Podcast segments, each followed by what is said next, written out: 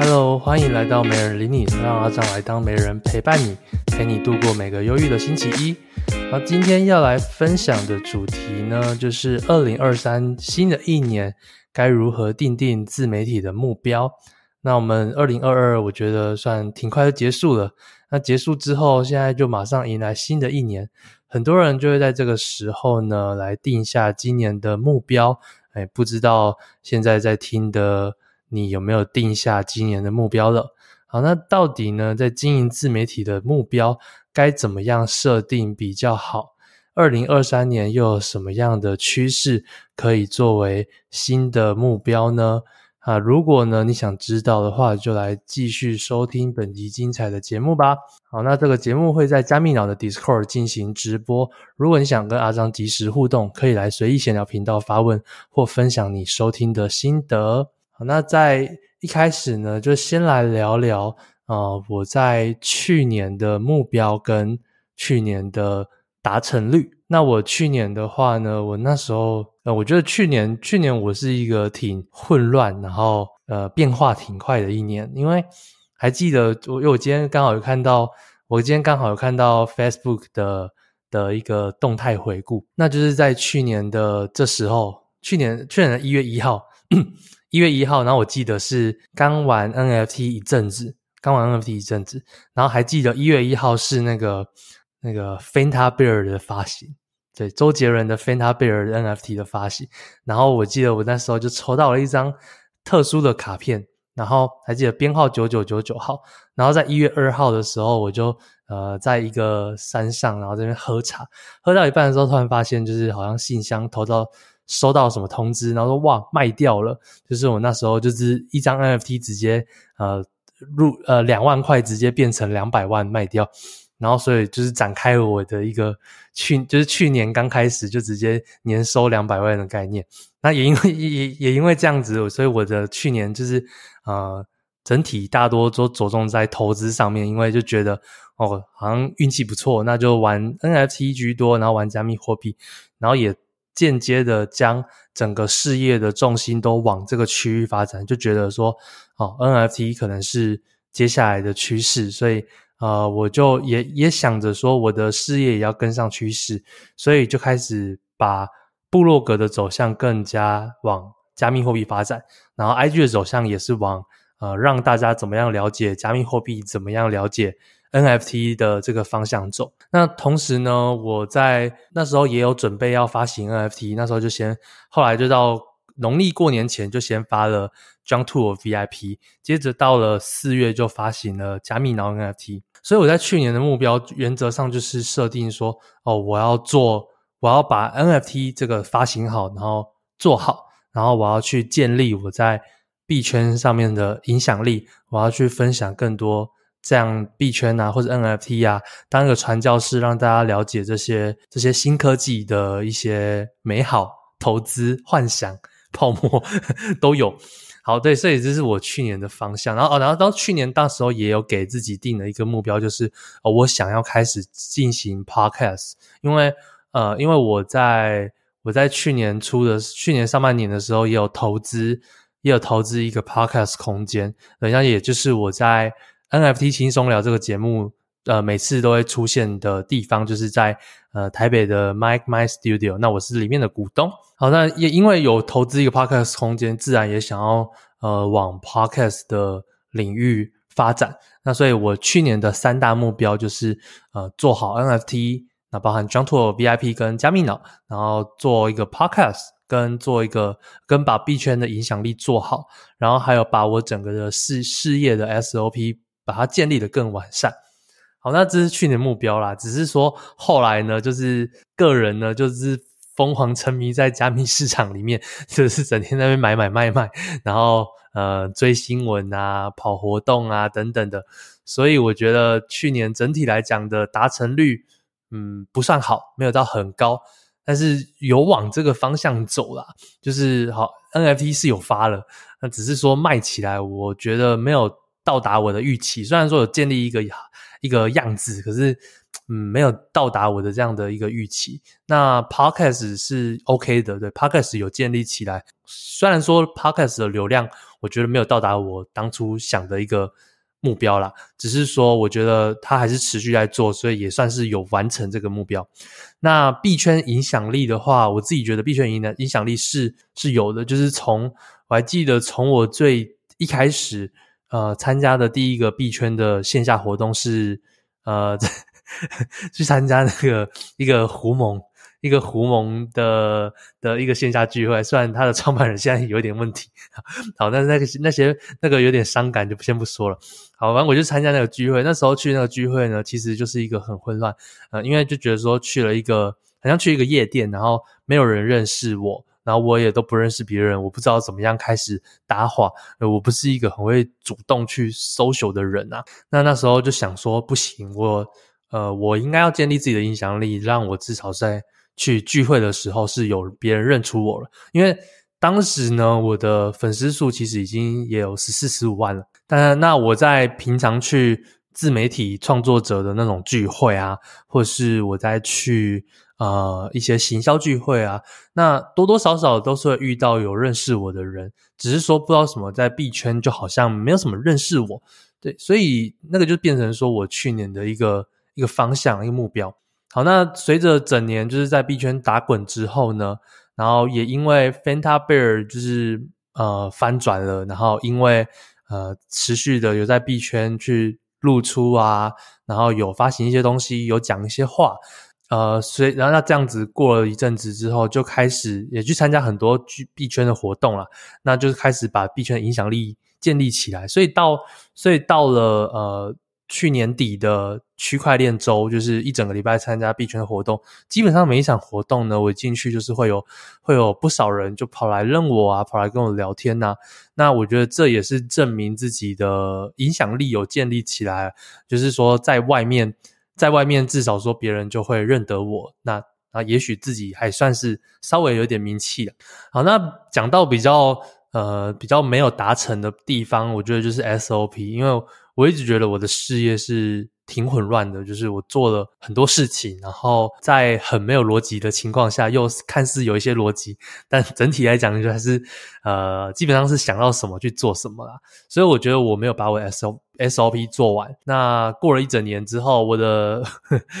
我又开出，因为我又多了两个 Podcast 频道，然后又多了两个 N F P，所以我的事情更多了。然后我的 S O P 还是没有建立起来，反而更乱。所以在去年后半年，呃，又发生一些币圈的灾害啊，不管是 FTS 倒闭啊，或者是呃，我在生日的时候被骇客害啊，那或者是整个大熊市的情况下，我就发现说我发展了很多新的事业，结果嗯不如预期，同时又让我的又让我的生活变得很混乱。呃，原本在二零二一年的时候，其实还整体的走向跟进步幅度都非常大。可是，在二零二二年，因为进去币圈速度太快，变动太快，然后加上呃什么记账问题呀、啊，或是呃有时候突突如其来的突如其来的工作邀约啊，参呃活动邀约啊，所以我二零二二年基本上都是有什么东西好像有空档就塞，那我原本主要要做的事情很多都没有做好，这就导致说，像我的我我觉得最明显的是我记账，因为玩 NFT 玩加密货币，就让我的记账。变得很混乱，所以呃，我的账务我基本上是停了一整年的记账，所以我就觉得说这样不行。呃，直到我去年十一月、十二月的时候，我又开始把记账的习惯养回来了，因为我觉得还是要定期追踪一下自己的财务，不然钱都不知道跑去哪里。财务建立好之后，自然而然就会把目标也跟着建立好，因为你知道你缺了什么东西，你知道你钱花在哪里，你知道你要去设立什么样的。呃，财务目标的话，你才知道说你的你的工作目标要怎么样去设定，才可以达到这样的财务。对，所以这个就变成说是呃，我去年做不好的地方。那这当然也是今年要去改善的一个新方向了。对，所以呃，我们再回过头来，就是说要怎么呃，你要去建立一个新的一年的自媒体目标的话，第一件事情就是你要先去把去年的目标。跟你的达成率去稍微列出来，不管是用纸笔啊，还是怎么样，把一些成就列出来。那至少说你这样就可以去呃，慢慢的发现说你去年到底做了什么事情，把去年有的成就，呃，或者是去年没有做到的事情都列出来。那这样子的话，去回顾起来会更好。那你要先有回顾，才有办法去设定接下来要怎么样进步嘛。再来就是说，呃，我们今年的自媒体目标要怎么样设定呢？呃，原则上一个大方向就是把去年觉得没有做好的地方补齐，然后再来是根据今年有什么样的新的想法，然后再去把它添加进来，所以会有一些旧有的东西跟一些新鲜的东西。好，那在设定的方向，我先来分享我的案例了。我的案例呢，我觉得我因为我去年很混乱嘛，所以我我希望我今年的一个。一个关键就是大道至简吗？还是是这样念吗？这个成语是这样念吗？就是简化了，我觉得是简化，就是把复杂的东西简单化，然后把我混乱的东西单一化。就是我会把我很凌乱的事业、投资什么的，开始慢慢的去做一些删减。对，会尽量去做删减。所以我没有意外的话，我今年应该不会再蹦出什么太新，嗯，诶，这也不好说，不会蹦出什么太一一堆新的事业体系啦。对，唯一有可能是可能跑出一个线上课程或是一个服务之类的，我觉得这这个这个是比较有可能的。至于说要会突会不会突然又在经营什么平台，比如说跑去经营什么小红书啊，哈哈。或是开始变成一个更全职的 YouTuber 吗？嗯，可可能暂时还不会啦，可能今年不会是往这个方向。所以我今年就是希望说，呃，整理一下过去的所有，有什么我觉得，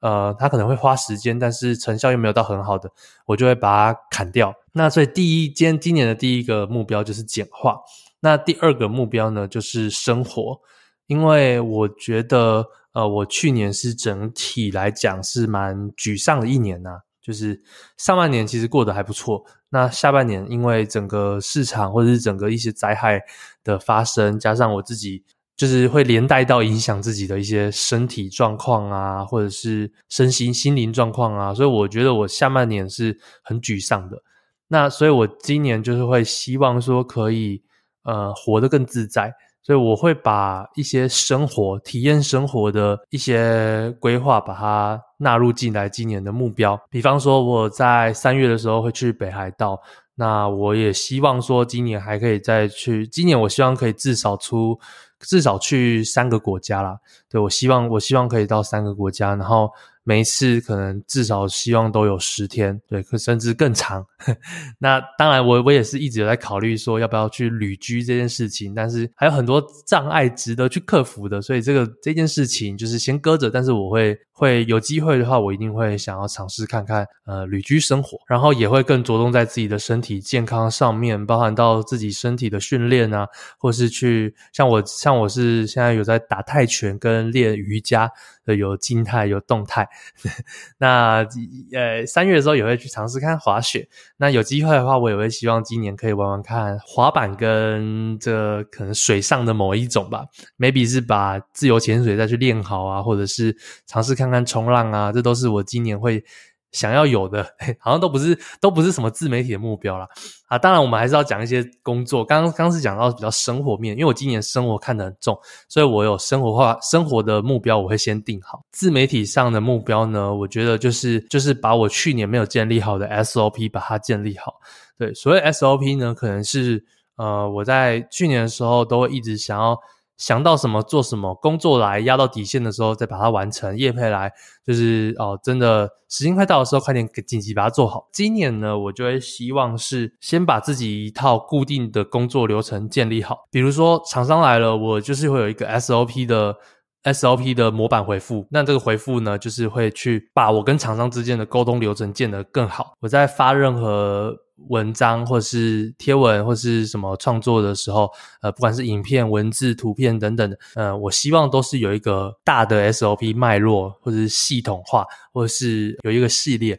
对，我会希望说是这样子，让我的不用说，呃每个礼拜好像都在想说下一篇要做什么，而是可以先把这个系列都规划出来，然后有一个更自动化的创作模式啊，不管是透过 AI 来进行，就或者是交给呃或者是在外包出去交给谁谁谁来进行，我会希望说我可以我可以让我的心思专注在就是最核心的一个事业规划上面。而不是说一直要去思考每一个小内容到底要去做什么。对，我不希望把太多时间都花在满足一个制式的发文需求。对，我不希望把目标放在这个上面。好，那对于你来说呢？呃，也许可以先从一个年度的大方向来去建立，哎，可以给自己一个最大最大今年一定要做到的一件事情。对，我以前都会，就是以前我都会把年度目标列很多啊，什么什么今年要减肥啊，然后今年要开始学什么，今年要学会什么语言啊，学什么城市啊，今年要去什么国家。对，以前以前小时候的时候，就是会把每一年的目标，然后就写满满满，然后就最后发现说写太满，其实根本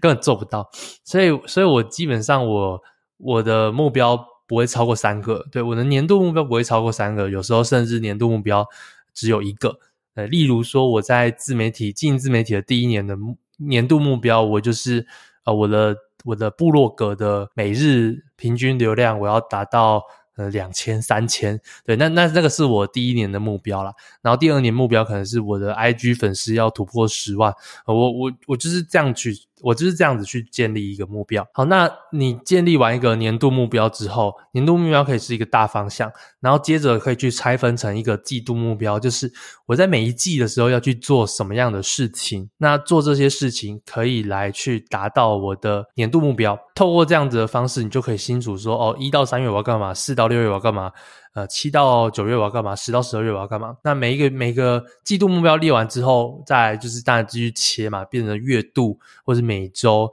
每日，你就可以先从大的往下切。那切记就是不要超过三个，任何一个目标、一个区段的目标都不要超过三个。比如说一年就是最多三件事，然后一季最多三件事，然后。一天就是三件事，那当然那个大小可以去自己去抓啦。那我觉得就是不要列太多，列太多只会让自己负担很大，然后不想去做。所以目标列太多反而会让你懒惰。那目标列少的话，至少你完成。就算没有完成很多，你还是去达成这个这个目标了。那我当时呢，二零二二很混乱嘛，所以我比较喜欢我二零二一的呃目标规划模式。我应该会回去。那时候其实有点像是在 Notion 做子弹笔记，所以就是呃我有列一个日历表，然后每天就是做三件事情，然后每一季都有三个目标，然后然后一整年也有三个目标。那今年呢，我会再把这一套再去整理一下。呃，所以我最近呢又在重新。磨练一下 Notion 技能，然后希望说我可以再把再把我的一个 SOP 的一个笔记或是一个生活记录，把它再建立起来。所以，所以我这几天就是钻研在呃 Notion 上面，也也呃这几天就是开始在把 Notion 这个呃这个东西建立好。那建立好之后呢，也希望说就可以照着这个样的一个一个模式来去。进行，这是我蛮推荐给大家来试试看的，就是可以上 Google 或者 YouTube 搜寻 Notion 子弹笔记，你就可以去找到别人的一些子弹笔记的模板，呃，再复制那个模板，然后套用成自己的自己身上的那个工作啊，或者是生活啊，或者是梦想啊，就你可以就是兴趣，就可以套用自己，然后去改一下，然后那就可以让自己习惯每天把自己。要做的跟有做到的事情记下来，对，所以我会希望说今年可以用 Notion 来去更好的管理我自己。那当然呢，我今年也有设定一些呃财务上的目标，对，财务上的目标，就是因为去年整年的财务就挺混乱的，然后前前后后。有赚钱也有赔钱，对，也赔了不少钱，加上市场下跌，所以呃，我也有美股过去的美股的一些投资，所以呃，总体资产的话，我觉得算是下降的啦。对，有赚钱有赔钱，但是整体资产我觉得还是算下降。所以呃，今年也会把整个财务目标的比重拉一下，就是那这个拉法呢，就是说我会先设定我今年到底呃可能储蓄的。储蓄的比例跟投资的比例要抓多少？比如说，我去年最夸张的投资比例到达了八成，可能我一百块里面有八十块都在投资，然后二十块是储蓄。我觉得我去年抓的挺挺凶的，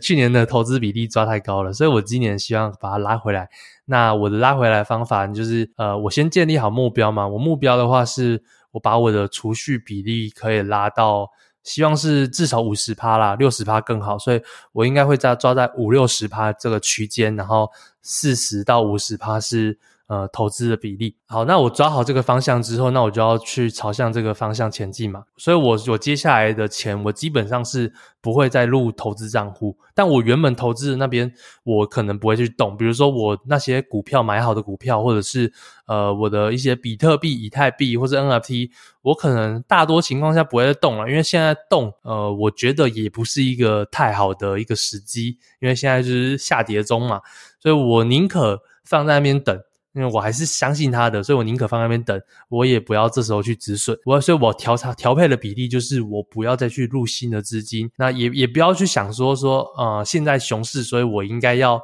尽量的去抄底、抄底、抄底，让。我的什么投资的成本降低，呃，就不会这样子想，而是我就会去想着说，我先把我的资产平衡起来，剩下的再说。所以我现在就是努力的储蓄，那也同时呢，储蓄的方式也会去切割一下一些目标方式，比如说我今年要做的几个大事要花多少钱，然后我就会先把它列出来规划起来。那当然，一般的储蓄的。储蓄的账户，我就会拆分成好几个。可能第一个最重要就是紧急预备金嘛。那紧急预备金我自己要调整一下啦。我过去紧急预备金抓的跟现在抓的应该是不太一样了。因为随着自己长大，应该支出会慢慢的提高，所以紧急预备金其实不可以说常年都是一样的。我现在的话就是抓六个月，有六我我我抓我希望抓六个月了，但是我每个月都抓的挺宽裕的。我每个月的紧急，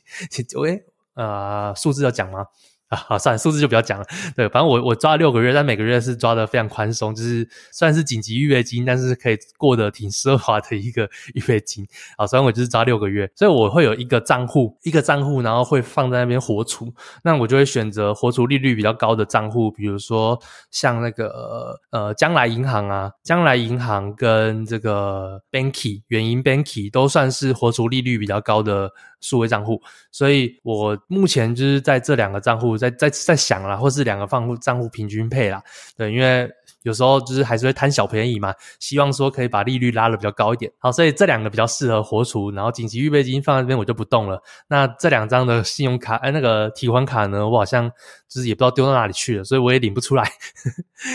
对，那这也是紧急预备金比较好的方式啊，就是让你没办法动用这笔钱。那接着呢，紧急预备金账户以外呢，那还有你的生活生活账户，就是生活开销的账户。那当然这，这里面呢，我也建议至少随时预备着一两个月的生活费以上。那你可以随时的去动用，或者是储蓄等等额外的支出都可以用。所以这个是生活账户。再来是你总是今年都会有一些花费比较大的，那你也会也会去慢慢的把它安排进来。比如说我今年我今年安排比较大的花费，可能是呃，当然第一个是房租，因为我是半年缴的，所以我一月份我就会先去就会缴一缴一笔房租费。房租费现在也是也是也是有有一有一点钱啊！我现在半年缴也要十三万，嘿，十三万十五万十五万，我一我一个月两万六，所以我半年的话也要也要两万六乘以六。然后我今年还会去对我的牙齿做一些改变，对，所以我今年在牙齿上面的花费。呃，也会有一笔不小钱，然后还有今年的出国费，所以我今年可能主主要大的花费会有这三笔，那我就会去规划这三笔的钱，然后先把这笔钱放好。然后紧急预备金放好，然后再来就是生活的钱就尽量的存，尽量的存。呃，大概啊，我觉得大概就是这样分呐。然后如果说你还有什么一些基金的话，你可以再用不一样的账户，然后去把它规划好。那就是每个月呃薪水入账的时候，你就可以去分配说，哦，我可能三十趴的进去预备金，然后。呃，四十趴的在生活账户，然后可能三十趴的在呃，我今年要做的这个财务上面，那就规划好，就知道说今年可能要怎么样分配了。那如果说配一配，就发现说今年的钱今年可能赚整年我的钱都还没办法达到的话，那就可以趁今年就是去规划一些赚钱的目标。说我知道我今年一整年的薪资，或者我今年一整年的收入可能都没办法达到，那所以我今年要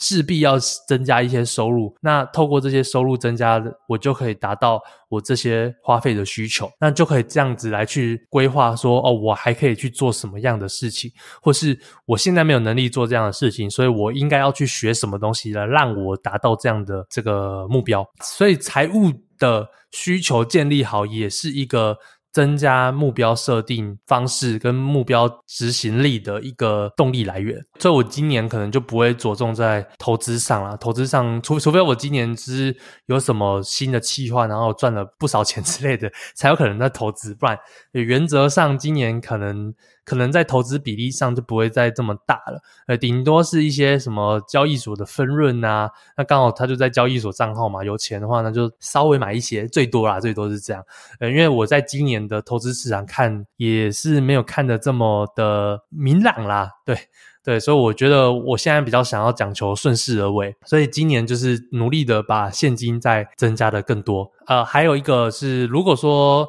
如果说有一个有有一笔不错的收入的话，我可能也会考虑看一些房地产，因为我有观察到，呃，前阵子炒比较高的一些房地产区域，比如说像是桃园、新竹、桃园、新竹、台中、台南，那今年呢，应该都会有一些中古屋开始去呃衰落，就开始会有人抛售一些中古屋，然后有一些投资客会想要。呃，会会预期的房市的下跌，所以他想要先卖出，所以我觉得房地产是一个稍微有肉可以捡的一个时期啦。但是我算了一下我的需求，因为我是想要买来自住的，我是想要买来自住的，那我的需求可能我的现金率可能要更高一点，我才会去做这件事情。所以这只能说当成一个不是目标的目标吧。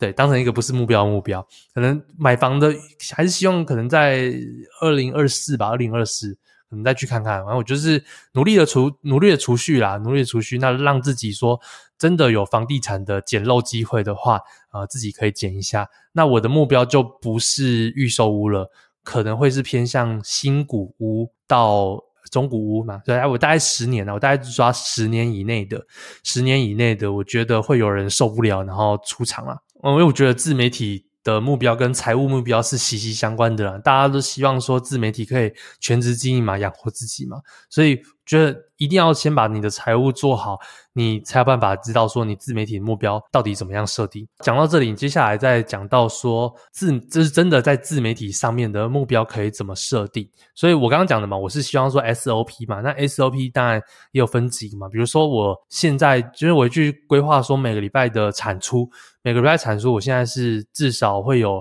呃两个 podcast 嘛，NFT 轻松聊一集，然后加密聊这边有一集，然后有一集有一个是直播，有一个是预录，所以这是我基本的产量。那接下来呢，呃，也会是有这个 IG 的产出跟部落格的产出，我也希望说每个礼拜至少都有一个啦，对，也希望说每个礼拜至少都有一个。然后当然能多的话就尽量多了，IG 的话希望。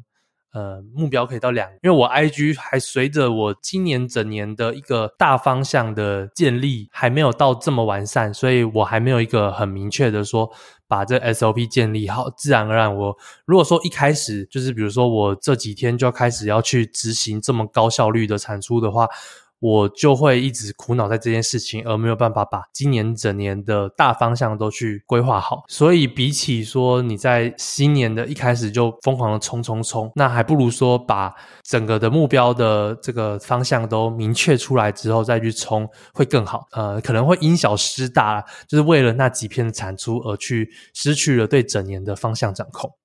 好，那最后再讲一下二零二三年，我觉得在自媒体上面有哪些趋势是。是你可以去尝试看看，然后去做做看的。然后首先还是要讲到说，我觉得大方向来讲，自媒体要养活自己，不外乎的是两个平台，一个是部落格，一个是 YouTube。这两个我觉得在今年都还是不败的。呃，至少说你影片、文章的长期流量，你其中一个要掌握好。那当然，Podcast 是可以的，可是我觉得 Podcast 的变现还是没有这么容易的，不是每个人都可以轻松像古埃那样子，那真的不是，那真的不是轻松可以达成的啦。我觉得 Podcast 变现普遍来说还是没有到这么的容易，除非你是呃，除非你很有特色，或是你有一些既有流量。所以，尤其是像今年，一定会有更多的艺人、明星、YouTuber 跑来 Podcast，所以它的竞争力肯定会越来越大。那在这之下呢，啊，比较适合新手的方向，当然是呃，先专注在某一个特定的领域上面的，就有一个利基市场的发展，然后来去建立的自媒体。所以在 YouTube 跟部落格都是这样子。然后 Podcast 的话，有能力的话还是可以当成一个主力平台，但我自己是觉得没有这么容易。好，然后再来有一个主力平台之外呢，再来就是今年一样，短影音绝对还是趋势啊！有没有看到说现在呃 Facebook、IG，然后 YouTube、TikTok，就是现在每一个社群平台全部都是短影音，所以这就证明了短影音的红利到底有多大，所以一定要开始去尝试建立看看。短影音，我觉得不管用任何形式啊，当然我自己还在摸索，说什么样是适合我的拍摄模式。那不管怎么样，一定都要去试试看，因为这就是红利。对，你不抓红利的话，那你就只能逆势，那肯定没有那么的顺利啦。所以短影音绝对是一个趋势。好，然后再来讲到变现上面的话，是呃线上课程。线上课程虽然说去年前年已经蹦出了一大堆，可是我相信今年绝对还是线上课程的一年呐、因为呃，现在自媒体的变现模式，像 YouTube、YouTuber 变现模模式，不外乎就是业配嘛、广告、业配广告、联盟行销、团购这几个，这几个就是主主要的分润、主要的变现模式嘛。那呃，线上课程就是一个可以大捞一笔的。对，真的算线上课程，真的算是大捞一笔的，然后又不会觉得说很很削钱的一个一个变现手法。所以加上加上加上艾丽莎莎的课程就是卖这么好，一定有更多人会想要出课程，尤其是那些大 YouTuber，然后他们还没出课程的人，就会更想出课程，比如说。呃，可能阿弟呀、九妹啊、志奇七七啊，当然有些人已经有出课程了，但是我相信他们今年一定都还是会继续出，甚至搞不好连老高都要出。好，然后呃，所以线上课程绝对是趋势。那那当然，我觉得说自己如果说在某一个领域上是有一个专业的话，线上课程也是一个很好的方向。然后再来讲到另外一个变现模式，就是团购。团购也是我去年很认真在摸索的一种变现模式啊。我自己觉得还没有达到我目目标的一个模式，呃，跟影响力，我也还在加强啦。但我觉得团购还是一个趋势，因为因为团购是可以真心的推荐自己想要的东西，然后又可以为呃消费者带来一些福利的，对，为你的观众带来福利的一种模式。呃，所以我觉得团购有机会的话，一样可以试试看。那就是先从呃你自己平常有在使用的一些产品来去尝试看看团购。那比较简单的模式呢，就是哦，你今天比如说我今天有喜欢一只滑鼠，然后它可能是呃哪个品牌的，那这个品牌呢，我就会去找他们谈谈说，哦，要不要来试试看团购？我真的用你们很久，我真的很喜欢，那就可以尝试。这是主动媒合啦。那当然也有一种被动媒合的是，呃，像我就有一些团购的窗口，比如说那个山水团购，是蛮蛮红的啦。山水蛮多团购产品是蛮红的，那我就有一个窗口，它就会。把固定把他们家品牌的呃各种新商品，然后都给我看看，说看我要团购哪一种，所以你就会有一个列表可以选。如果说想尝试，如果说有想尝试团购的话，那假设你是加密脑 NFT 的持有者的话，就可以跟阿张联系，我就会把窗口介绍给你。那这个当然，因为这种牵扯到转介的，就是不可能开放给所有人，我也会累死，所以这部分就是留给就是呃 NFT 持有者。再来是讲到说，还有趋势建立的话，也是呃，一个是铁粉，对，因为呃，现在的粉丝老实来讲没有这么容易涨，但是你要找到一群铁粉，其实还是呃没有这么难的，对。如果如果说你就是有一个个性，你把你的个性跟你的专业切出来的话，你一定都会找得到你的铁粉。比如说，比如说你的个性是一个很直接的人，你不怕被炎上，你很敢讲。然后再来是你的专业领域，也许是呃房地产好了，所以你就是一个很敢讲房地产、不怕得罪人的一个品牌。一个一一个一个自媒体的话，那我相信你一定会有这样的铁粉。那假或者是你个性是一个很内向，你是一个很内向的人，那你的专业呢？你的专业是是一个三 C 高手，好了，那我相信你也会有一些你的铁粉。所以你你就是把你的个性跟你的专业贴出来之后，然后自然而然就会去吸引到一批跟你差不多特质的人，然后去看你的内容的。如果说这些人跟你去产生互动的话，他慢慢的就会成为铁粉。所以我们的粉丝名单就基本上会去分为三种嘛，可能是呃一开始是冷流量的，流量可能第一次接触你的，好，对你稍微有一些印象，然后再来是呃温。温流量就是说，他可能看过你几次，但是还没有办法跟你，还没有跟你互动，或是有少数互动几次。那再来就是呃热流量，热流量就是说他会很喜欢跟你互动，可能每则贴文都会跟你留言，然后每则限动都按爱心这种。那这种铁粉就一定要去主动的去认识他最好，因为他就是你的铁粉嘛。你不认识他，你要认识谁呢？你不照顾他，你要照顾谁呢？有了一批铁粉之后，那这些铁粉可以做什么？你可以出呃。付费群组，或者订阅制的商品，或者是呃呃，或者是你可以去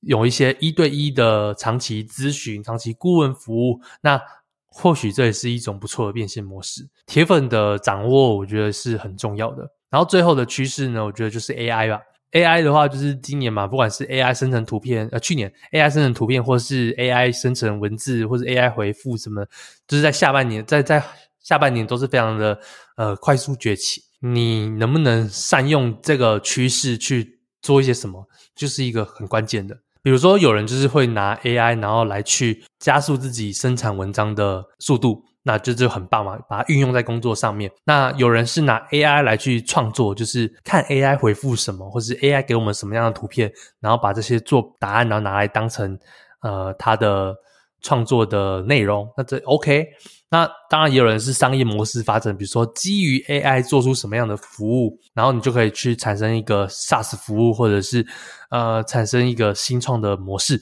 那但这这也很棒。最不要做的就是说，哦，我觉得 AI 就是就是一时兴起很烂了，我就不碰了，不研究了，就是都不看。对，我觉得最害怕就是说你不想去接受新事物。那这样子会让你去落后别人，或者别人在讨论什么样话题的时候，你就完全没办法跟上，或者是呃，也许当然 AI 有可能像是 NFT 一样，可能兴起一下，就是暂时会衰败一阵子。对，我因为 AI 过去也兴起过很多次嘛，但是你又怎么知道说这一次不会是真的就起来了？对，一定会有某一次就真的就它就是会改变，然后真的会起来。那你有没有办法掌握那一次就很重要。所以不管怎么样，就是。不要陌生这个东西啊！你可以不把它拿来当成自己的商业，可是你至少说要去运用它，呃，至少说要去试试看。不要说别人讲这些东西，你是呃一问三不知，到现在连 Midjourney 是什么都不知道，连 ChatGPT 什么都不知道。你如果连这些东西都不知道，没用过的话，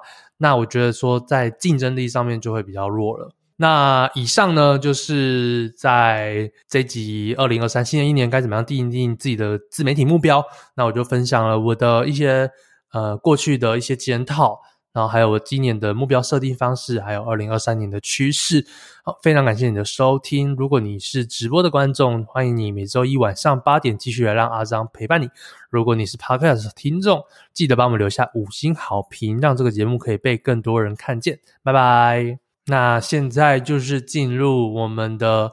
直播限定的 Q&A 环节啦。